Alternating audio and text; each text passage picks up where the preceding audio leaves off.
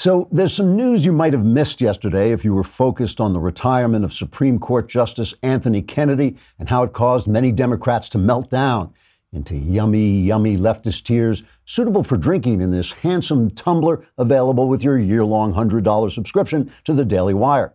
Even comes with a cap so your leftist tears won't spill as you're dancing happily around the room as if Kennedy's retirement were a cross between a Jewish wedding and the Mamma Mia sequel. The other news is that Donald Trump has agreed to a July 16th meeting in Helsinki with President Vladimir Putin of Russia. Hearing of the meeting, special counsel Robert Mueller jumped excitedly from his chair and cried, quote, Aha, at last I have proof that Trump is colluding with the Russians, unquote. He then ordered a raid on the White House, surrounding the Rose Garden with G men carrying Tommy guns, who shouted at President Trump that he was surrounded and should come out with his hands up. When someone explained to Mueller that it was legal for Trump to meet with Putin and was actually just normal foreign policy, Mueller responded, quote, Well, then I guess this raid was pretty stupid, and I should get back to spending millions of taxpayer dollars investigating things that never happened and charging people with crimes that wouldn't have existed if I hadn't been investigating them for no reason in the first place. Unquote. President Trump says that he's looking forward to the Helsinki meeting with Putin so they can discuss Putin's plans for throwing the midterms into chaos. Trigger warning I'm Andrew Klavan, and this is The Andrew Klavan Show. I feel hunky dunky, life is tickety boo.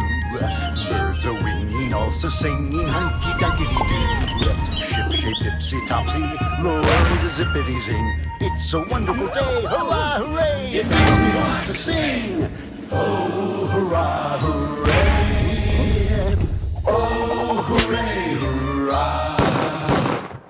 All right, the Klavanless weekend is upon us already. Hard to believe it. This week has been so packed with news, it just went flying by. But we have George Weigel today. Great interview with George Weigel, a Catholic intellectual who will discuss uh, what went wrong with the West. Really, uh, really interesting guy, very uh, eloquent, very intelligent.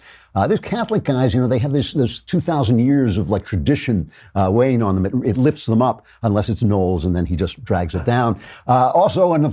them. It, it, lifts them up unless it's Knowles, and then he just drags it down. Also, on the 4th of July, in a special live stream this coming Monday, July 2nd at 7 p.m. Eastern, we will be joined by special guest Jordan Peterson, and we'll be celebrating the 4th of July Independence Day. Jeremy Boring, the God King of the Daily Wire, will host a new edition of Daily Wire Backstage with me, Shapiro, and Knowles to look back on our country's birth and look ahead to its future. Subscribers will even be able to write in live questions for us to answer on the air. Again, that's this Monday, July 2nd at 7 p.m. Eastern, 4 p.m. Pacific, with special guest Jordan Peterson. You can find our special live stream on Facebook and YouTube. Don't miss it. You know, I've been watching the uh, Matt Walsh show. I don't know if you've been watching that. You know, Matt Matt does his show out of a car. Uh, it's a token of our respect for him. We get we don't give him a studio or anything like that. So he's been kind of bolstering himself up by talking about uh, the fact that he has a, a globe. He has a globe, and he thinks that makes him look kind of intellectual and intelligent and you know superior to some of us who actually have a studio.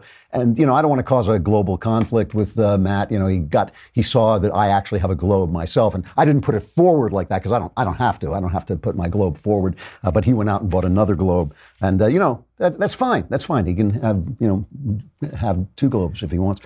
Uh, you know, you know one of the problems you'll notice on the left is that because they they never hear any other arguments. They get really angry whenever they confront us. They don't know what we're thinking or why. And that is a good reason to read magazines, and that is a wonderful reason to get Texture. Texture is, it's got to be the most addictive app that you can't actually swallow. It is incredible. It is just, Texture is the magazine app. It's got just about every magazine you can think of, more than 200 top magazines all in one place. You can get the Atlantic, GQ, the New Yorker. So you don't have to be that guy who doesn't know what people are talking about. You get deep uh, the kind of deep, insightful, exploratory journalism you can only get from magazines. Do this. Start a seven-day free trial. Go to texture.com slash Klavan. And don't st- wait. Start reading the latest issues of your favorite magazines. You can search them, collect them. It's really, it really is a terrific app. For try Texture for free at texture.com slash Klavan. That's texture.com slash Klavan for a free trial. You might even learn how to spell Klavan because you know, no E's in Klavan. It's K L A V A N. So obviously hilarious. We've got to get into some of this. While I was on yesterday, Anthony Kennedy announced his retirement. And the funny thing about this is, like Kennedy was largely a conservative justice. He was usually the conservative swing vote, except on some very, very high level, high profile social justice things like gay marriage. He was the vote that put that over the top. Uh, abortion, he was always defending it. And so the left has just gone insane over this. I mean, you'd think that they loved this guy who was constantly voting for the right. You'd think they loved him, but they went. Here, here was just a, a, a token of their reaction.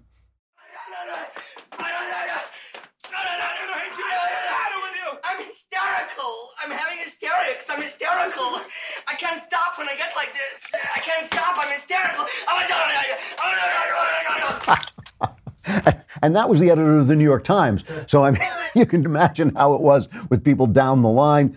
I have I have just one. Uh, you know, you know, it's funny. All, all we heard about up until this moment were babies crying at the border, and all we heard is babies crying. There, look, babies. Here's a picture. Here's a baby. It's crying. That's from 2014. It's still, it's crying. It's a baby. It's crying. Suddenly, it's like I don't care about babies crying. I'm crying. That's what matters. It's like the left just anything. It's all emotion. They just always follow their emotions. I have one message for the left about this. This is your own damn fault.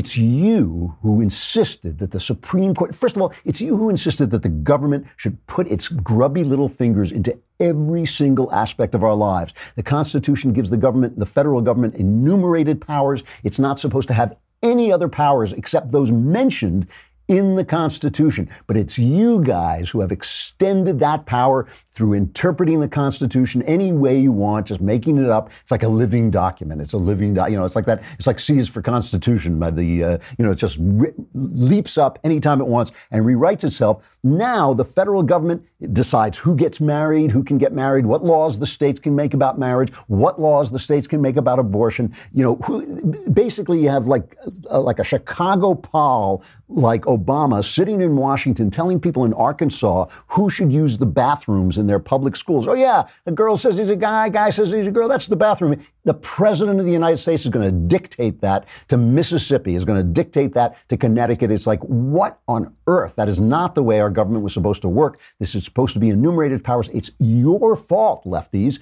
that this court has become that important. It shouldn't be that five unelected justices get this decision, you know, get to make decisions that affect us all so deeply. If the government were smaller, if the government were obeying the Constitution and only having the enumerated powers in the Constitution, then the Supreme Court's decisions, every now and again, they'd make an important one, but it wouldn't be like every single one was dealing with every single one of us. It's the left. When you saw these decisions that we were talking about yesterday, these enforced speech decisions, it is the left that wants to tell you how to feel. It's the left that wants to tell you how to think. It's the left that wants to tell you how to say. They think that freedom just fell out of the sky and it will be protected no matter what we do. They do not understand that it's our laws, our Constitution that protect us. And when you interpret the Constitution, Rightly, even if you don't get what you want in that minute, it still is protecting you. And the left just doesn't get it. They only go with the results. They never care about the process. So even, even what they did with the filibuster paved the way for this moment when Trump basically has a free hand to appoint the kind of justice we hope, we hope, will be the same kind of federalist, constitutionalist justice like uh, like Gorsuch. It was the left who paved the way for this. Remember, in it's uh, 2013, they said, you know what, filibuster doesn't count anymore. Filibuster, forget the filibuster. You don't need 60 votes to appoint judges. They left the Supreme Court out of this. They said all the other justices, all the other federal justices, Uh, just a majority vote. And remember, Mitch McConnell, this is cut number nine, he told them, he, he was so upset about this, he told them not to do it. Here's just to remind you what that was like. Once again, Senate Democrats are threatening to break the rules of the Senate, break the rules of the Senate in order to change the rules of the Senate. And over what? Over what? Over a court that doesn't even have enough work to do? The majority leader promised, he promised, over and over again, that he wouldn't break the rules of the Senate in order to change them. If you want to play games, set yet another precedent that you'll no doubt come to regret.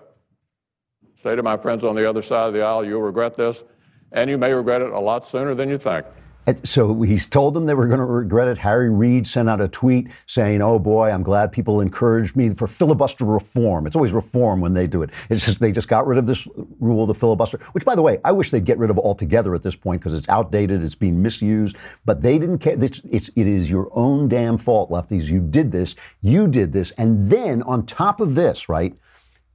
Neil Gorsuch is appointed by Trump and because of the resistance and the pink hats and the people in the streets and all the anger from the left, because they cannot stand legally losing an election, all of that stuff, Chuck Schumer said, well, we're going to filibuster Gorsuch. Gorsuch didn't change the balance of the court. Gorsuch was replacing, as you remember, Antonin Scalia, so he didn't change the balance of the court. Why filibuster him? He was also unimpeachable. He was also a great justice, as everybody agreed. So why uh, filibuster him?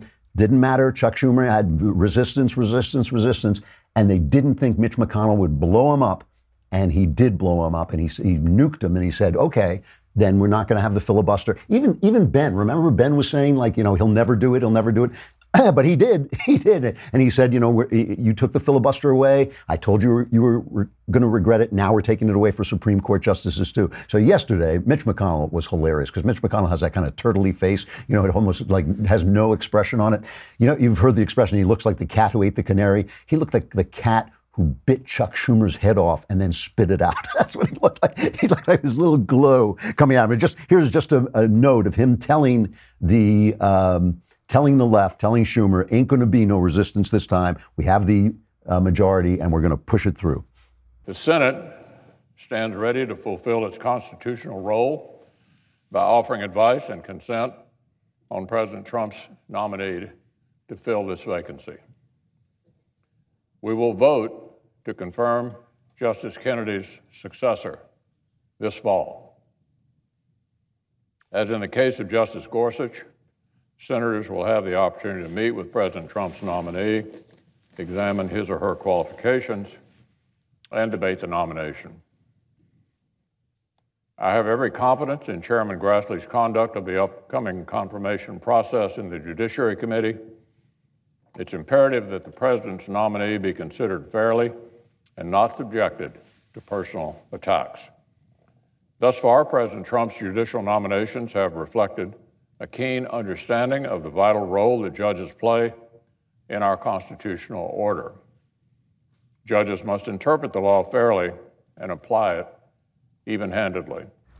It is your if you are if you are filling up my leftist tears tumbler lefties, this is your own damn fault. Everything about the situation is the fault of the left. Every single thing about it. There's nothing about this that the right has to take any kind of uh, blame for whatsoever. They made the court too strong. They basically said we can interpret the Constitution any way we want. Even today, even even this week, as these uh, decisions were coming out, when they had that decision uh, that the travel ban was okay, was so obviously in the law that Trump had the power to put in this tra- this travel ban into effect. Even then, we don't we don't have to obey no law. We don't need no constitution. You know, they're the guys who did this. They're the guys who made the court so powerful. If the court, by practice and habit and custom, had remained within the confines of the Constitution, the states would have retained the power that they're supposed to have, and it would not be as epic, epic a problem for the left as it is right now. And you know, Schumer is because they're so upset about Merrick Garland. You remember Merrick Garland was the pick of Obama,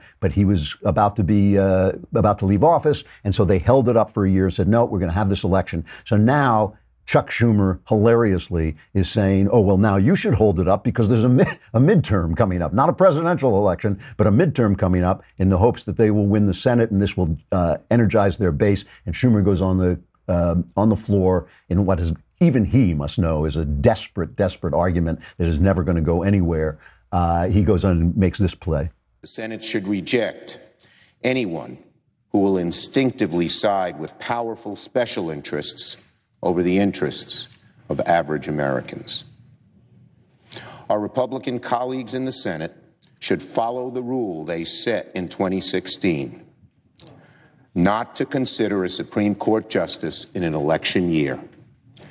Senator McConnell would tell anyone who listened that the Senate had the right to advise and consent, and that was every bit as important as the president's right to nominate. Millions of people are just months away from determining the senators who should vote to confirm or reject the president's nominee, and their voices deserve to be heard now, as Leader McConnell thought they should deserve to be heard then. Anything but that would be the absolute height of hypocrisy.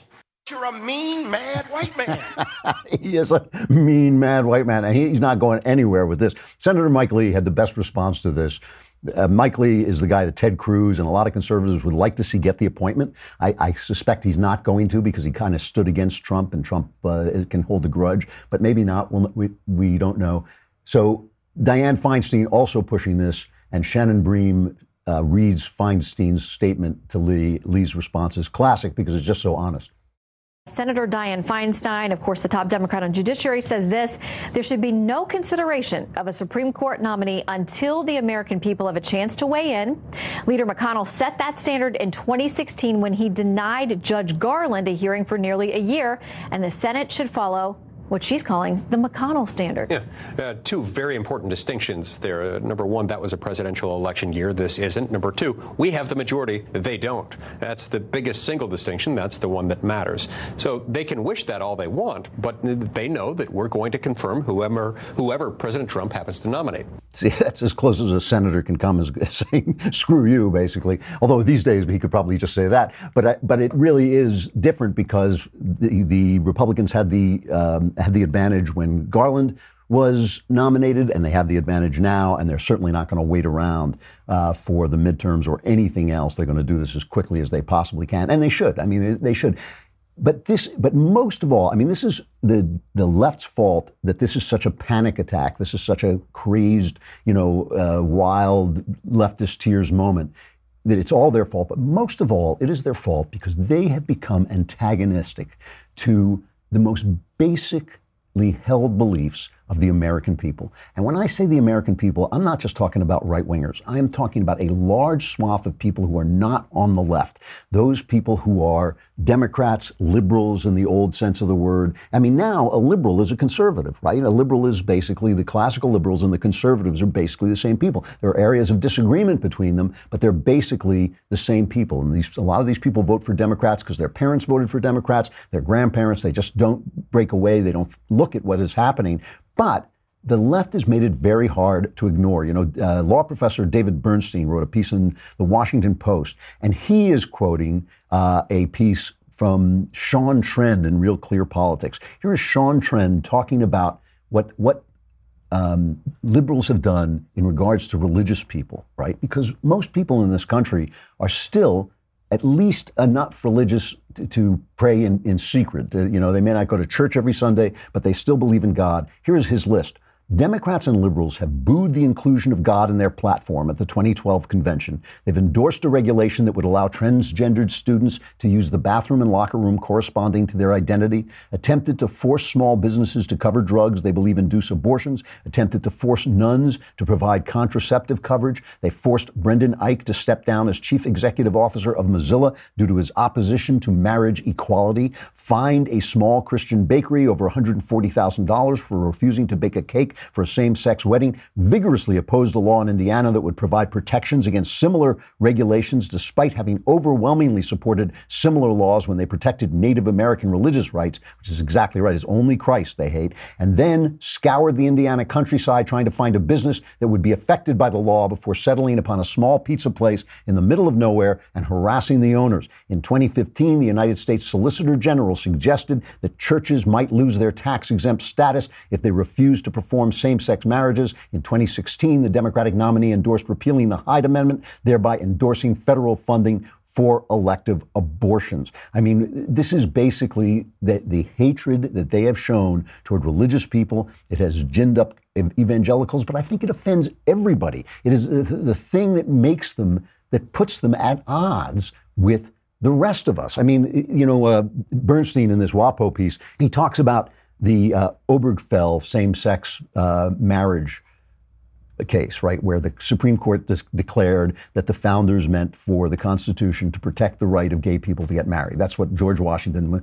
was thinking. That was Thomas, what Thomas Jefferson was thinking when he wrote the Constitution was, you know, we got to make sure that, I, I, guess he would have called them sodomites. I mean, back, back, in the day, I guess we got to make sure that they get married. No, I mean, you know, the thing is, you, you know how, uh, how tolerant and uh, accepting I am of gay people. You know all that. But but the Supreme Court had no business. It's not in the Constitution. The enumerated powers do not grant the federal government rights over who gets married in what state. They just don't. And if you don't protect that stuff, you lose everything. So there was an exchange between Alito and the uh, and the Solicitor General arguing for uh, same sex marriage. And Alito says in the Bob Jones case, the court held that a college was not, not entitled to tax exempt status if it opposed interracial marriage or interracial dating. So, would the same apply to a university or a college if it opposed same sex marriage? And the Solicitor General said, you know, I don't think I can answer that question without knowing more specifics, but it's certainly going to be an issue.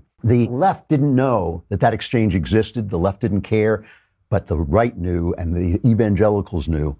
And they set themselves at odds with anybody who was a devout Christian, and maybe, maybe you know, um, some of that Christianity was uh, was not necessary. You know, maybe some of the beliefs in that Christianity are not inherent in the gospel. Maybe they are. I'm not arguing that at all, whether that's true or not. The point is that this is what people believe. It's their deeply, deeply held belief, and the Democrats and the left have been spitting on those people forever. So that you know, there, there's no sympathy from them for them from the right. The final thing, the final thing that is their fault is perfectly encapsulated in a the top editorial in Knucklehead Row. So let us take a, a long walk to the op ed page of the New York Times, or as we like to call it, Knucklehead Row.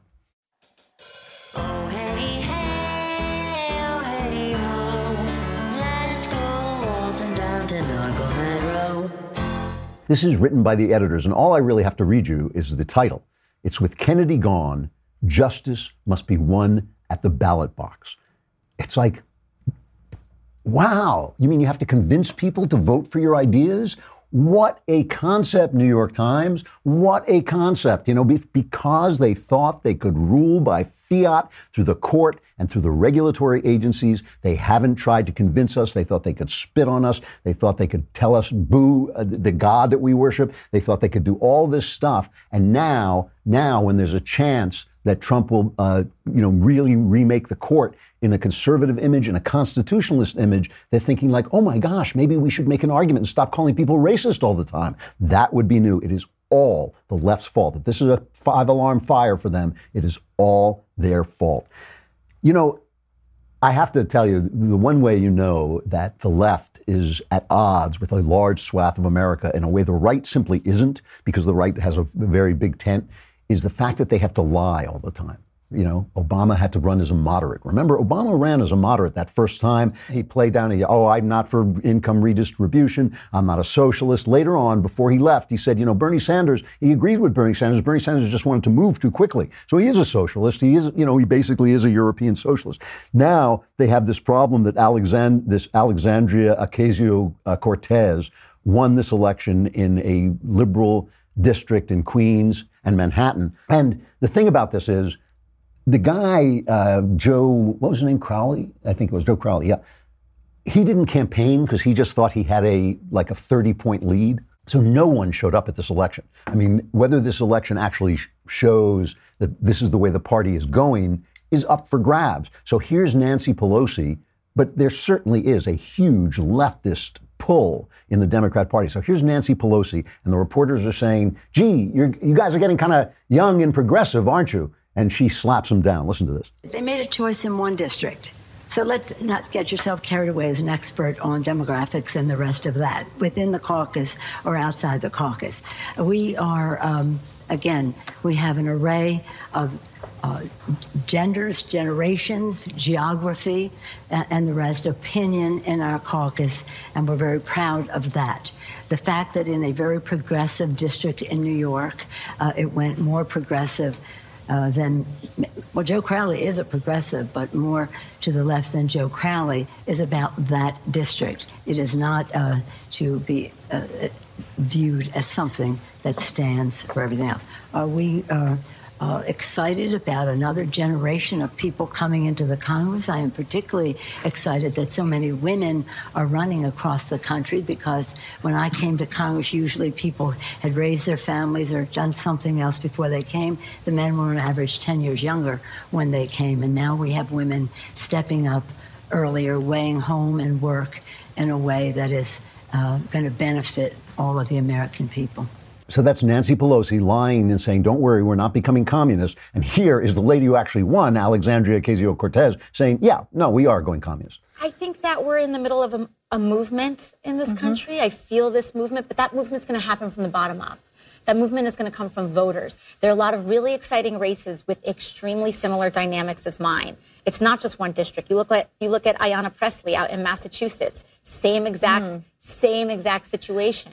So, so here's the thing, though. Nancy Pelosi, 78. Mm-hmm. You mm-hmm. are 28. Mm-hmm. We can do the math. Okay. Yeah. So, Steny Hoyer, the, major- the, the, minority whip, 79. Jim Clyburn, 77. Yeah. Okay. Yeah. Is that going to stay that way? Can someone like Nancy Pelosi, and this isn't about her as a human being, this right. is about uh, the leader of your party mm-hmm. uh, when it comes to Congress, is it time for new blood? Younger I, blood. You know, I think I do think that that we do need to elect a generation of new people to Congress on both parties. You know, I think that some of the issues that we even have today may have to do with some of the calcified structures and relationships. And uh, you know, in certain seats where it's appropriate, I think that that a new leaf can actually mean a lot of opportunity for the party hmm. and, and our future. So the old lady basically Pelosi is saying, yeah, we're not going communist. The lo- new face of the party is saying, oh, yes, we absolutely are. We're absolutely going socialist. This is the way it's going. So all of this stuff has put the, the Democrats at odds with the normal. You know, I mean, this is not a socialist country, not yet anyway. It's still, uh, it's still alive. It's still um, you know, uh, uh, believes in freedom, it still believes in capitalism. All the things that have made this country great are still in operation. They're always under threat, but they're still in operation. And I think that it is because the Democrats have lost touch with the whole middle of the country, the entire middle of the country, that they have to rule by fiat, they have to force things down our throat, and when they lose the power to do that through the Supreme Court, they just panic. It is all their fault. All right, we got this amazing interview with George Weigel coming up. We're not going to cut away. We're going to let you watch and just stay here and uh, and see the whole thing. But that is all the more reason that you should feel incredibly guilty for not subscribing. You should subscribe. Lousy 10 bucks a month. You can ask questions in the mailbag. Lousy 100 bucks for the whole year. And you get, you're going to need this. You're going to need this during the Supreme Court hearings. This leftist tears tumbler. I mean, what are you going to do without it? George Weigel is an American author, political analyst, social activist. He currently serves as a distinguished senior fellow of the Ethics and Public Policy Center. He was the founding president of the James Monroe Foundation. We're talking about uh, his book, The Fragility of Order Catholic Reflections on Turbulent Times. I have uh, been reading the essays in it. It's really a collection of essays. And it, it really is powerful stuff because he has this vision of what it is that um, makes democracy work and that it's not disconnected from the church. It's not disconnected from Christian belief. And uh, this interview, I could have gone on for another half hour with this interview, but we'll bring him back and talk to him again. Fascinating stuff. George Weigel, thank you very much for coming on. I really appreciate it.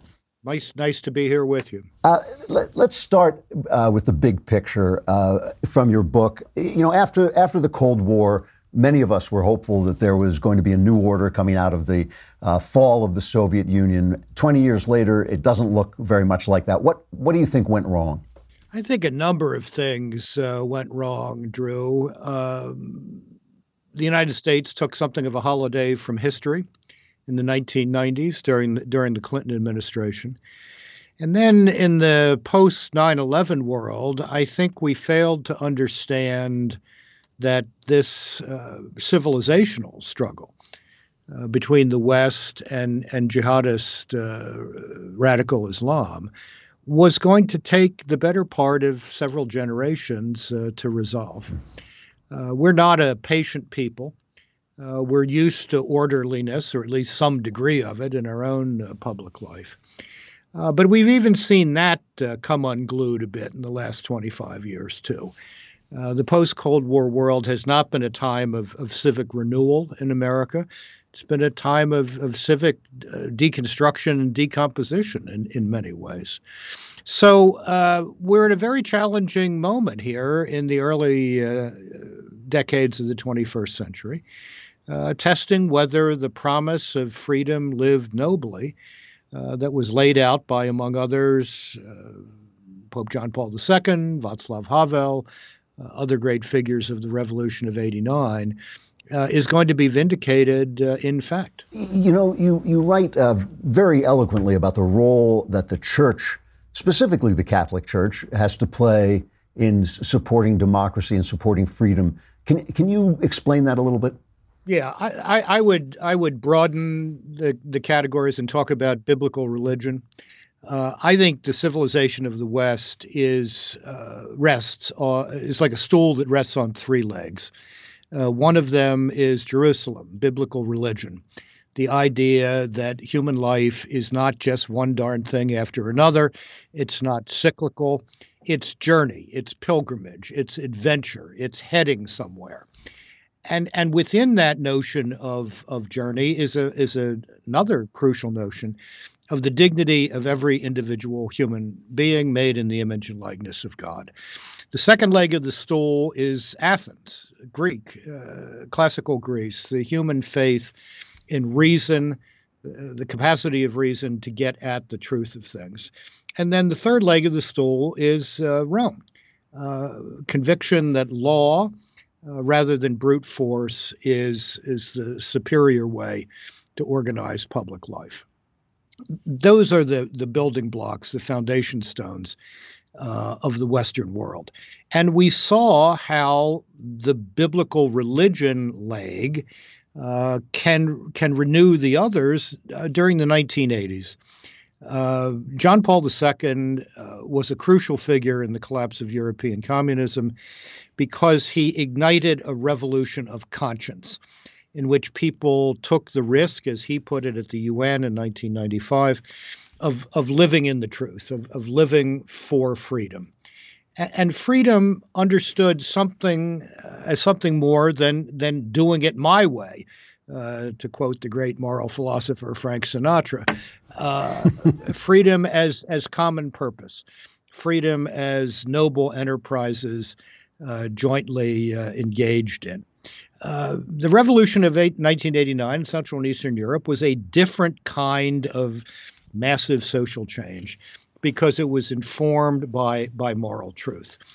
We tend to forget that in, in the Western world today. We think democracy is a machine that can run by itself. Well, it isn't. It takes a certain kind of people living certain virtues uh, so that the machinery of democracy uh, produces genuine human flourishing and a society that is building a common good, not just a sum total of little individual goods. So there's so many places I want to unpack that. Let's let's start with this one. Uh, does this mean if, if, if this is the center of and the support of our way of life, does this mean that uh, Islam is inherently incompatible uh, with what the West is trying to do? When when Pope Benedict spoke about this, uh, it started riots around the world, and he had to kind of back off a little bit.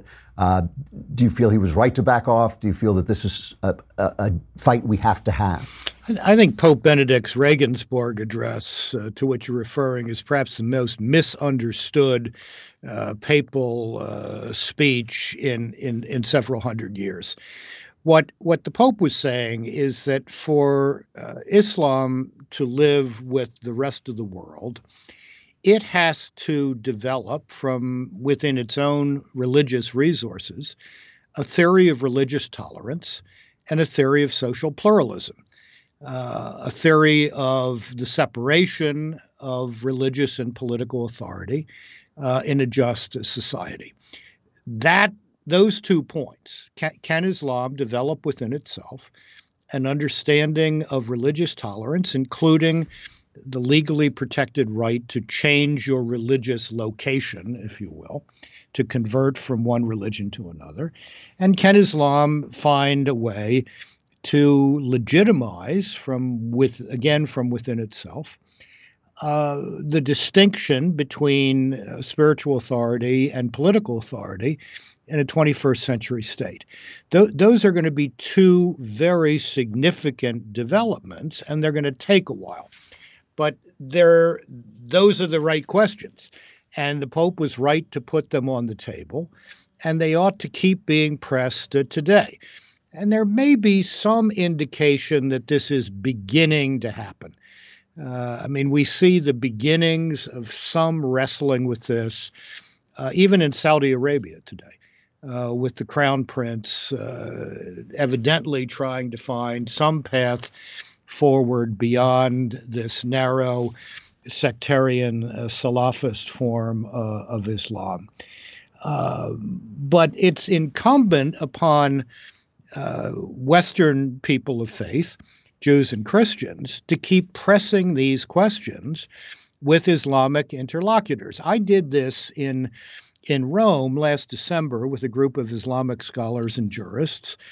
Um, and I said, look, it took the Catholic Church about 200 years to come up with a Catholic theory of religious freedom and a Catholic understanding of social pluralism in a democratic post ancien regime world. Uh, it's going to take you guys a while too, but maybe we can help you do that uh, hmm. if you understand if you understand that you're going to have to find these resources from within your own tradition. Uh, the notion of some uh, very brave people, I, I, think of Ayaan Hirsi Ali, uh, for example, that the only answer to this problem of Islam and the rest of the world is for 1.2 billion uh, Muslims to become good secular liberals uh, is just not a real world prescription. That that ain't going to happen. So there needs to be some other alternative. Uh, meanwhile, it is terribly important both for our own safety and for the safety of those uh, Muslims who are the primary victims of Islamist and jihadist terrorism, uh, to do everything we can uh, to defeat that uh, scourge of civilization throughout the world. So let, us bring this home then. What about the, the, home culture? We have all these fights about uh, gay marriage, for instance, and certainly uh, gay tolerance. I live in Los Angeles, where you know I, I may be the last straight man uh, walking around. Uh, how do how do we balance uh, uh, how do we balance our tolerance with our neighbors, our, our American sense that everybody should be able to do as he pleases in his own home, with the need to defend our culture and to keep this biblical religion, as you put it, at the core of our governance? Well, what what biblical religion does for us uh, is it helps us see the world accurately. Uh, and so much of our public life today, it seems to me, uh, is confused because of a lack of reality contact. One, one of the essays in this book we're discussing is called The Importance of Reality Contact Deep Truths and, and Public Policy. If you keep telling yourself, A, that someone can look in the mirror in the morning, see the attributes of a man, say to themselves, I am really a woman.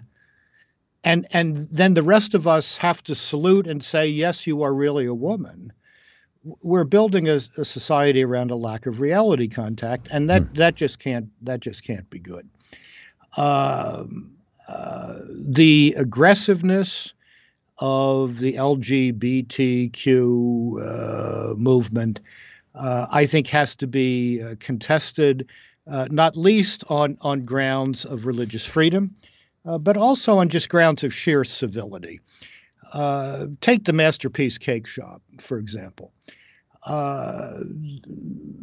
that baker won on a very narrow Supreme Court decision because the, Calif- the Colorado Civil Rights Commissioners were so blatantly anti religious that even Stephen Breyer and Elena Kagan could recognize it on the Supreme uh, Court. Uh, but the, the case should never have happened anyway.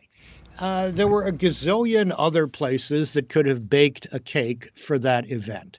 Th- this was not an assertion of, of someone's civil rights This was an attempt to use state power to compel Jack Phillips, the owner of Masterpiece Cake Shop, to say, Yes, I think this is all great and I'm all for it. That's bullying. Uh, that is what Pope Benedict called the dictatorship of relativism the use of coercive state power to impose uh, an ethic of I'm okay, you're okay, and nothing's not okay on everybody uh, else.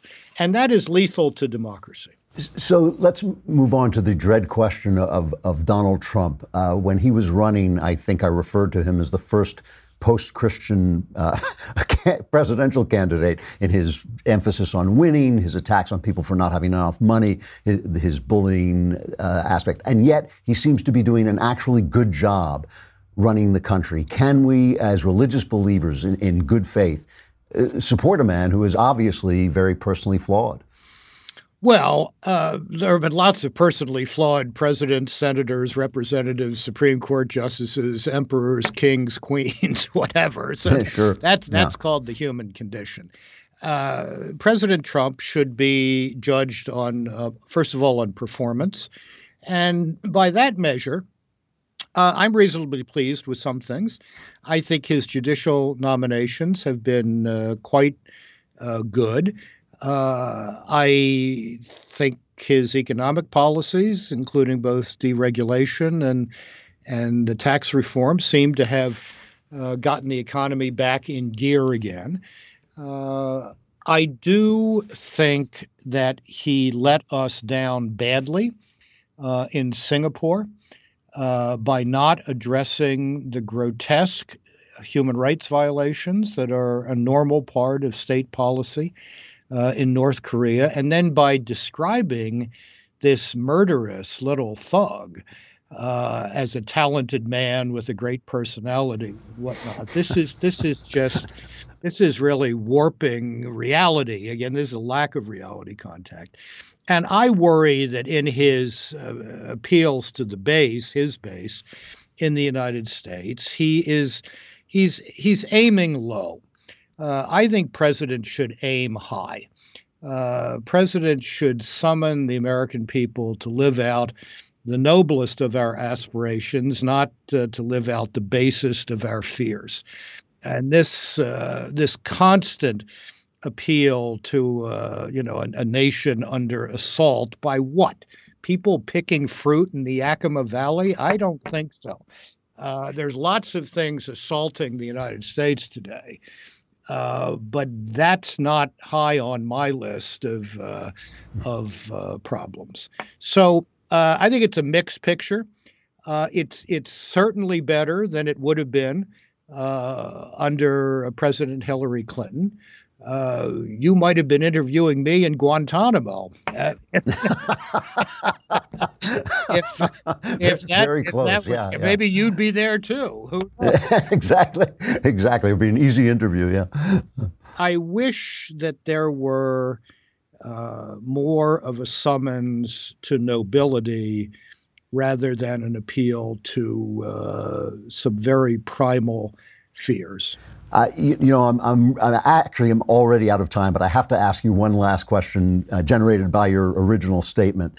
Uh, you were talking about uh, the Pope, uh, Pope John. Uh, you know, I'm not a Catholic, but your last two popes were two of the great heroes of my life. John Paul II, obviously bringing down, helping so much to bring down the Soviet Union, and Benedict, my favorite living theologian, just one of the great reads out there.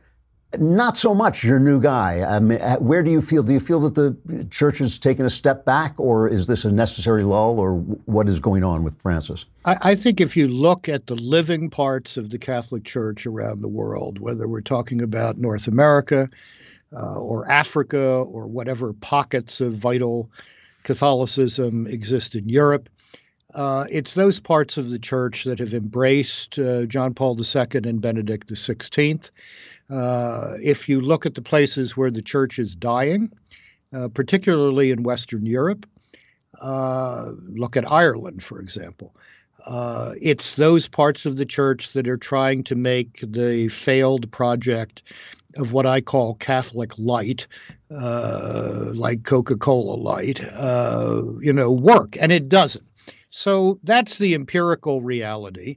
Uh, and I think people who admired uh, and esteemed John Paul II and Benedict XVI can take a, ought to take uh, a lot of comfort uh, from that in the present air turbulence in the church, which I do discuss as well in this book.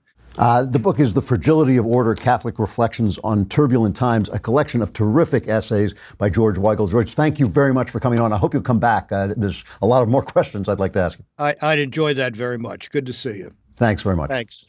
Really good stuff. Stuff I like.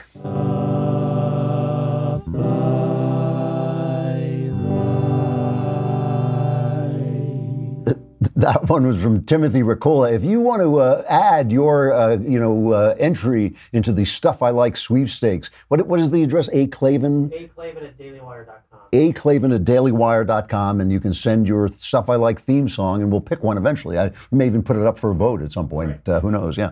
Uh, stuff I like. You know, uh, I rarely uh, take recommendations from Ben Shapiro because what does he know about cult? I mean, really, let's let's face it. However, when the man is right, he is right, and he sold me on this picture, the death of Stalin and it is absolutely great. It is really funny. Here's here's just a brief uh, clip from their trailer. I propose we call a doctor. All the best doctors are dead. I can't remember who's alive and who isn't. It's Comrade Stalin. I'll take it from here. We need to start putting together a plan. How can you run and plot at the same time? We should get Stalin's children here. What are you doing to my father, you jackals? How old are you? I'm old. You're not old! You're not even a person! You're a testicle! Everything's gonna be fine. This is not exactly fine, is it? My father's lying there with his head open. Stalin would have wanted the committee as one. All those in favor? Carried. Unanimously. Rushed, not Rushed. Whatever. Not Rushed. Rushed? Would you stop with this? I want to make a speech at my father's funeral. No, uh, no problem. Uh, technically, yes, but practically. When I said no problem, what I meant was no. So, so this is what happens to the top of the Soviet order after Stalin, one of the true monsters of history, a man responsible for tens of millions of deaths and who was randomly handing out lists of assassinating people. What happens when he dies? And it's the power struggle that follows with Steve Buscemi as uh, Nikita Khrushchev. Uh, just a, a great, great cast of expert old men who know exactly what to do with this thing. And here's the thing about it.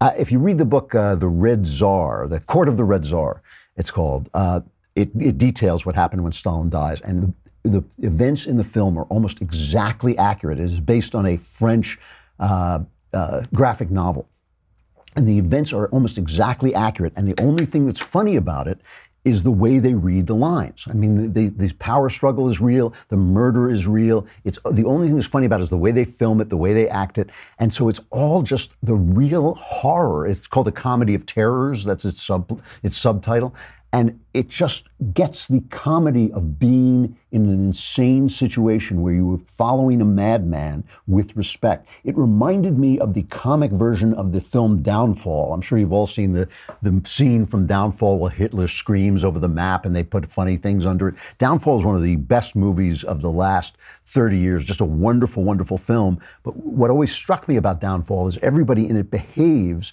in a kind of honorable way if they're serving George Washington. If they're serving somebody decent, they're, they're being loyal, they're being true, steadfast, they're standing with their man. It's just that he's Hitler and he's out of his mind. He's a little cockroachy little satanic madman, and they're giving him their best. They're giving their best to the worst. And that is a tragedy, and it's an almost unbelievable tragedy. This shows exactly the same thing, except it shows the kind of horrifically comic uh, version of that. And it just captures what these philosophies that people follow socialism, communism, fascism, all these things that people follow instead of freedom instead of basically uh, the the system where the most number of people have the most power that is that is possible when it all devolves into these one mad person how the whole world goes insane I must now, I'm sad to say, cast you into the Klavanless weekend where there will be great wailing